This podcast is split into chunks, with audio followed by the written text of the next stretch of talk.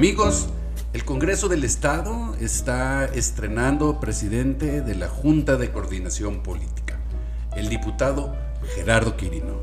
Pero, ¿qué es la Junta de Coordinación Política o para qué sirve un diputado? Eh, siempre damos por hecho todos eh, estos pormenores, pero en realidad mucha gente ni sabe qué es la coordinación política ni para qué sirve. Por eso hemos invitado a platicar a el presidente de esta junta, el diputado Gerardo Quirino. Eh, diputado, gracias por permitirnos esta conversación.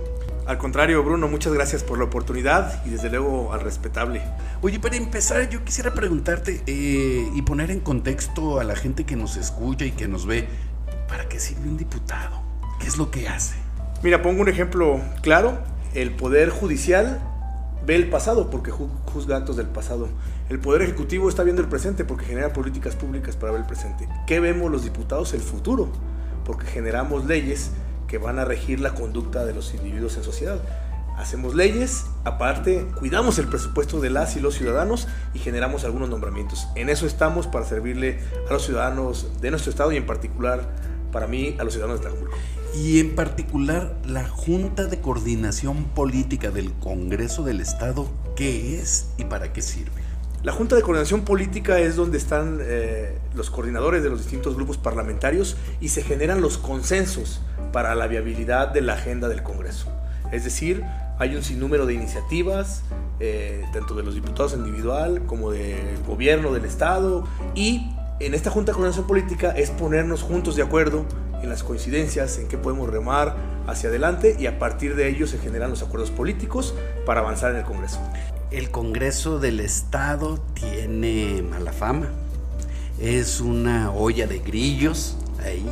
¿Tú cómo lo recibes? ¿Cómo lo recibes ahora que vas a estar al frente de la coordinación política? ¿Cómo recibimos el Congreso? Yo quiero decirte que en estos primeros seis meses ya hay credenciales de esta legislatura. Pudimos aprobar el presupuesto del Estado 15 días antes de lo, de lo que es la fecha límite, cuando tenía muchísimos años que no sucedía eso. Hoy ya, podemos, ya pudimos generar un juicio de procedencia eh, contra un magistrado, cosa que no había sucedido en muchos años. Hoy tenemos en curso un juicio político contra un alcalde por eh, eh, supuestos delitos de género. Avanzamos con una agenda progresista que más allá de lo que significa para los sectores de, la comunidad LGBT y más, eh, lo, que, lo que sí es importante es que pudimos avanzar en temas que ya eran incluso un reclamo eh, jurisdiccional, porque la propia Corte eh, en el matrimonio igualitario, por ejemplo, pudimos avanzar. Es decir, se han generado los consensos en coincidencias y hoy, a seis meses de esta legislatura, creo que vamos avanzando en la ruta correcta y pues bueno, seguimos en ese camino. ¿Y cómo sientes tú la independencia del Congreso en relación con los otros poderes, con el gobierno del Estado, por ejemplo? Mira, yo te diría que es una relación de cooperación y respeto y equilibrio en, eh, las responsabilidades y, lo que significa cada uno de los poderes. Claro, nosotros como grupo parlamentario compartimos con el gobernador y con el gobierno del estado una agenda de trabajo, porque al final eh, sumamos esfuerzos juntos al respecto, pero también eh, subimos los planteamientos a una discusión que se genera en el Congreso. Hoy ha habido más ejercicios de Parlamento abiertos que los que tuvo la, legislatura pasada en los tres años, en estos primeros seis meses. ¿Por qué? Porque hemos tomado eh, como decisión juntos las y los coordinadores de los distintos grupos parlamentarios agotar el diálogo y el consenso. Entonces yo creo que es una relación de respeto, es una relación de equilibrio, pero también es una relación de colaboración en todo lo que le convenga a Jalisco. Diputado, el anterior presidente de la Junta de Coordinación Política fue el panista, oh perdón, el morenista eh, José María Martínez. No es muy bueno para levantarse temprano, pero sí es muy bueno para la grilla y toda esta cuestión legislativa. ¿Cómo te entregó y cómo, cuál es la evaluación que tienes de su, de su periodo? Mira, más allá de las posturas políticas y los contrastes que pueda haber entre grupos parlamentarios.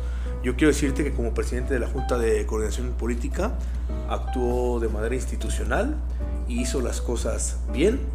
Por lo tanto, deja a un servidor con la obligación de continuar eh, de manera institucional haciendo las cosas bien, integrando las voces de los coordinadores y buscando generar los consensos y alternativas de solución juntos. Más allá, repito, de nuestras propias posturas este, como grupo que podamos tener cada uno. Ustedes, la, la bancada de Movimiento Ciudadano, son mayoría en el Congreso. Este, ¿Eso los hace sentir un poco que son la planadora en el Congreso? Mira, lo tomamos con la más alta responsabilidad. El haber ganado 16 distritos de elección de 20, es decir, el 80% de los distritos, pues es un motivo de mucho orgullo y de mucha satisfacción, pero también de una enorme responsabilidad, porque al final lo que tenemos que hacer es cumplir con esta expectativa de la gente y para hacerlo tenemos que eh, agotar el diálogo con los distintos grupos parlamentarios. Hemos dado eh, muestras claras de que en cada una de nuestras iniciativas y las que apoyamos también del gobernador Enrique Alfaro y del gobierno del estado, hemos hecho ejercicios de parlamento abierto, construyendo, tomando en cuenta consideraciones y planteamientos de los grupos parlamentarios y buscando el sí para avanzar en beneficio de Jalisco. ¿El gobernador manda en la bancada de Movimiento Ciudadano? El gobernador, repito, es nuestro aliado. Trabajamos junto con él en un proyecto político. Es el líder de nuestro proyecto político, pero siempre se ha conducido con respeto al poder legislativo y con planteamientos precisamente constructivos. Nosotros eh, en toda la agenda del gobierno del Estado hemos estado ahí buscando eh, alternativas de cómo funcionen mejor las cosas, tomándonos en cuenta nuestras voces y nosotros a la vez buscando tomar en cuenta las voces de los distintos grupos parlamentarios. Resumiría entonces diciéndote somos una gran alianza, tenemos un gran liderazgo, pero sabe respetar esta división de poderes y así trabajamos. Hemos visto por ahí algunas noticias que están llevando el Congreso al interior del Estado, ¿no? Se llama el Congreso Abierto, Congreso Ciudadano, ¿cómo se llama y qué están haciendo? ¿Cuál es el objetivo de todo esto? Desde la bancada naranja eh, procuramos desde la construcción de nuestra agenda hacerlo con los distintos sectores. Seis meses antes de arrancar la legislatura empezamos a sentarnos eh, con sectores de la sociedad, con este, instituciones de gobierno, para poder construir una agenda que cuando la presentamos al arranque de la legislatura dijimos que no sería una agenda estática, sino que estaría en constante evolución. Y esta evolución nos la da continuar en las calles. ¿Qué opina la ciudadanía? Pues que los diputados pues, son personajes que se ausentan de la sociedad, que no se vuelven a ver más que en campañas, que no trabajan de la mano de la gente y queremos cambiar ese tema nosotros eh, con trabajo eh, y nos propusimos salir cada mes a trasladar el Congreso a las calles, retroalimentarnos y a partir de esa retroalimentación permanente ir generando evolución de nuestra agenda. ¿Cómo te va eh, con aquel encontronazo que tuviste con el rector de la Universidad de Guadalajara? Con aquello de que tú me das un apoyo y yo te doy otro, ya limaron las perezas. ¿Cómo va ese asunto del pleito entre la Universidad de Guadalajara y el gobierno del estado? Y de alguna manera, pues la bancada de Movimiento Ciudadano. En este sentido, eh, siempre defendimos eh, la postura más que como bancada del Poder Legislativo y su responsabilidad que tiene respecto al presupuesto, que estuvo dentro de la legalidad y ya se han dado señales que fue positivo. Respecto al rector en particular, siempre merecerá todo mi respeto. Eh, y colaboración para seguir trabajando en favor de la Universidad de Guadalajara. En ese momento había una prioridad, que era el tema de la salud, y estaba por encima de todo, y defendimos esa parte que creo que al sostenerla eh, hoy nos da la razón este, el tiempo. ¿no? Eh, diputado, te hemos visto figurando mucho en el Congreso, eres el coordinador de la bancada, ya estás al frente de, la coordinación política, eh, te veo, vemos que te apapacha mucho el gobernador, ¿eres su delfín para el 2024 en Tlajomulco? Más que eso, yo creo y estoy convencido que primero comparto una relación de amistad con el gobernador y de trabajo. Eh, él fue el que me invitó a tener mi primer trabajo en el servicio público en Tlajomulco. Eh, y, bueno, nuestras relaciones de trabajo, de colaboración. Eh, el tema de Tlajomulco, la verdad es que falta tiempo para, para, para, esa definición. Lo que yo quiero es al grupo al que pertenezco y que lidera el gobernador Enrique Alfaro, darle todos mis resultados en esta responsabilidad y sobre todo cumplirle a la ciudadanía que es la que me puso en esta alta responsabilidad y a partir de eso pues que eh, ahora sí que los tiempos y que eh, la propia eh, gente y nuestro grupo político y nuestro equipo nos ponga donde debemos estar hemos leído en algunas columnas políticas que por ahí, eh, de parte del equipo del alcalde eh, Salvador Zamora, están empujando algunos cuadros. Eh, ¿Cómo la llevas con el alcalde en ese sentido?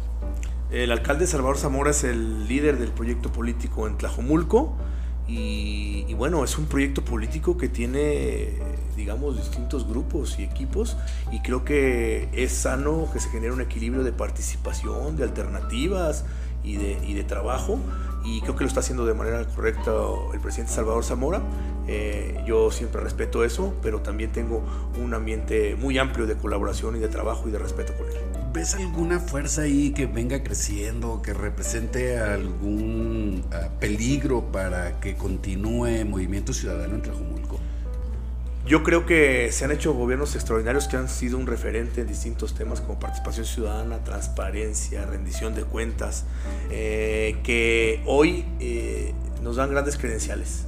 Yo creo que el tema es seguir trabajando la misma ruta, seguir trabajando en equipo, que es nuestra principal distinción, y al margen de, la politiquería que pues es natural yo no veo eh, un grupo político eh, fortalecido enfrente, yo veo cada vez fortaleciéndose más nuestro eh, equipo político, me refiero al de, todo movimiento ciudadano, y, pues va a depender de nosotros de seguir trabajando en este mismo sentido para que nos siga brindando la ciudadanía de Tlajumulco su, la oportunidad. Diputado, entonces con Gerardo Quirino al frente de Tlajomulco, ¿seguirá siendo un bastión alfarista?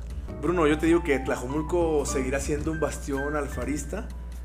Primero por el gran legado que dejó cuando fue presidente municipal y después por el extraordinario equipo que se ha construido, que durante ya cuatro administraciones ha dado grandes resultados en muchos temas. Yo lo que te digo es que desde mi trinchera, donde me toque, seguiré contribuyendo para el alfarismo y seguiré contribuyendo para Tlajomulco con mucha fuerza. Eh, diputado Quirino Velázquez, eh, gracias por esta oportunidad de platicar contigo. Al contrario, Bruno, muchas gracias a ti, al respetable, a tu auditorio y aprovecho para decirle a la ciudadanía que vamos a seguir trabajando con todo el corazón desde el Congreso por Jalisco y por Tlajomulco. Muchas gracias.